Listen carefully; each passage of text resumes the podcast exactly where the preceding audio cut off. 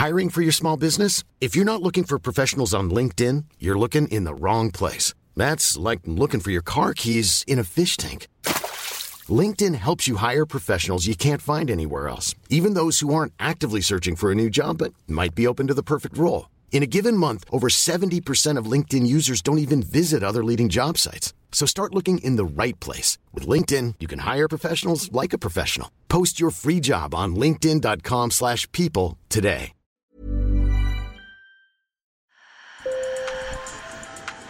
Bonjour. Hello. Hola. Marhaba bikoum. Sur le fil, Le podcast d'actu de l'AFP. des nouvelles choisies pour vous sur notre fil info. C'est l'une des rares institutions où hommes et femmes sont encore séparés, la prison. Mais en Espagne, on expérimente depuis une vingtaine d'années la mixité carcérale.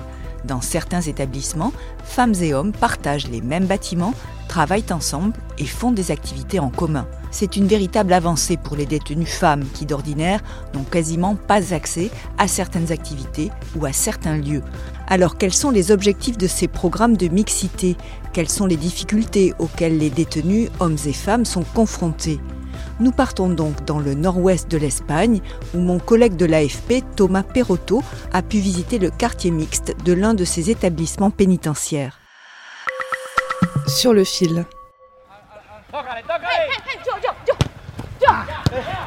Au milieu des hommes qui jouent sur ce terrain de foot, une seule femme, en bras, une détenue de 25 ans. Pour cette jeune Albanaise, c'est tout à fait normal de partager sa passion avec des hommes, prisonniers comme elle. Je m'entraîne avec des gars et je suis la seule fille avec une licence de football et je joue avec eux. C'est vrai que quand je vais m'entraîner sur le terrain de foot, je suis seule avec 25 mecs qui m'entourent. Mais j'ai appris à gérer ça. Je pense aussi que c'est une bonne idée que les hommes et les femmes vivent ensemble, parce que c'est comme ça qu'on vit à l'extérieur.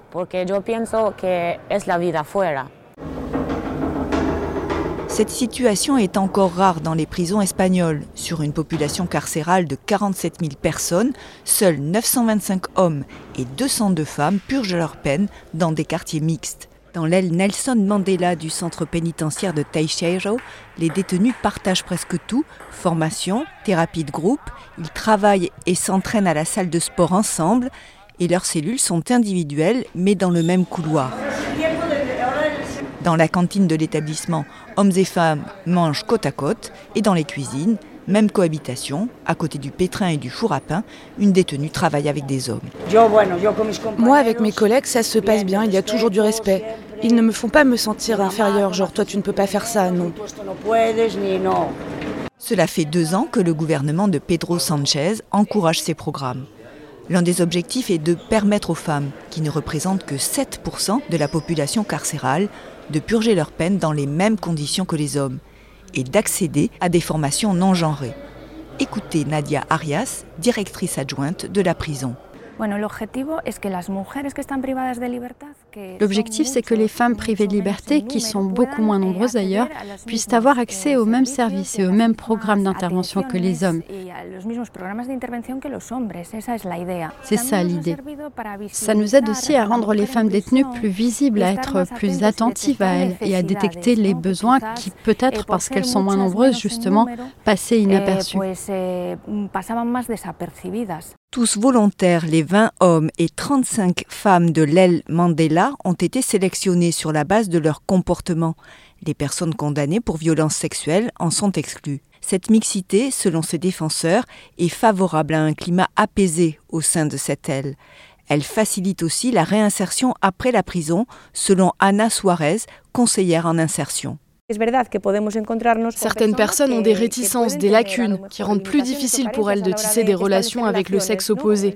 Et du coup, le fait d'être passé par ce type de module auparavant, ça permet d'avancer et de gagner du temps au moment du retour à la vie en liberté.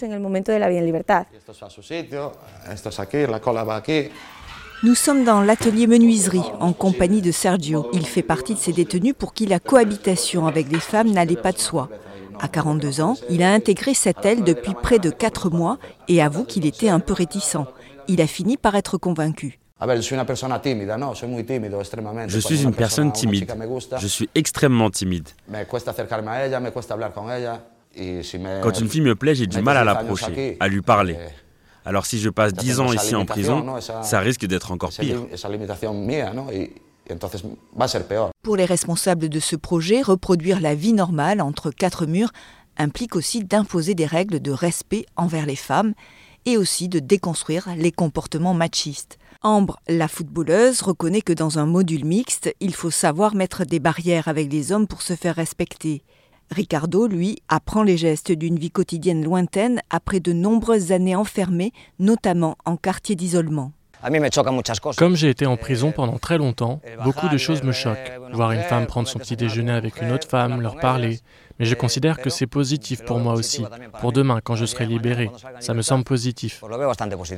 L'administration pénitentiaire organise aussi des ateliers de déconstruction de la masculinité traditionnelle. Sergio est partant. Ça ouvre l'esprit. On n'est pas conscient de ce qui se passe autour de soi. Parfois, les garçons et les filles sont machistes. C'est à cause de l'éducation. Et parfois, on commet inconsciemment des erreurs qui mettent les femmes de côté ou les dénigrent ce qui ne devrait pas être le cas.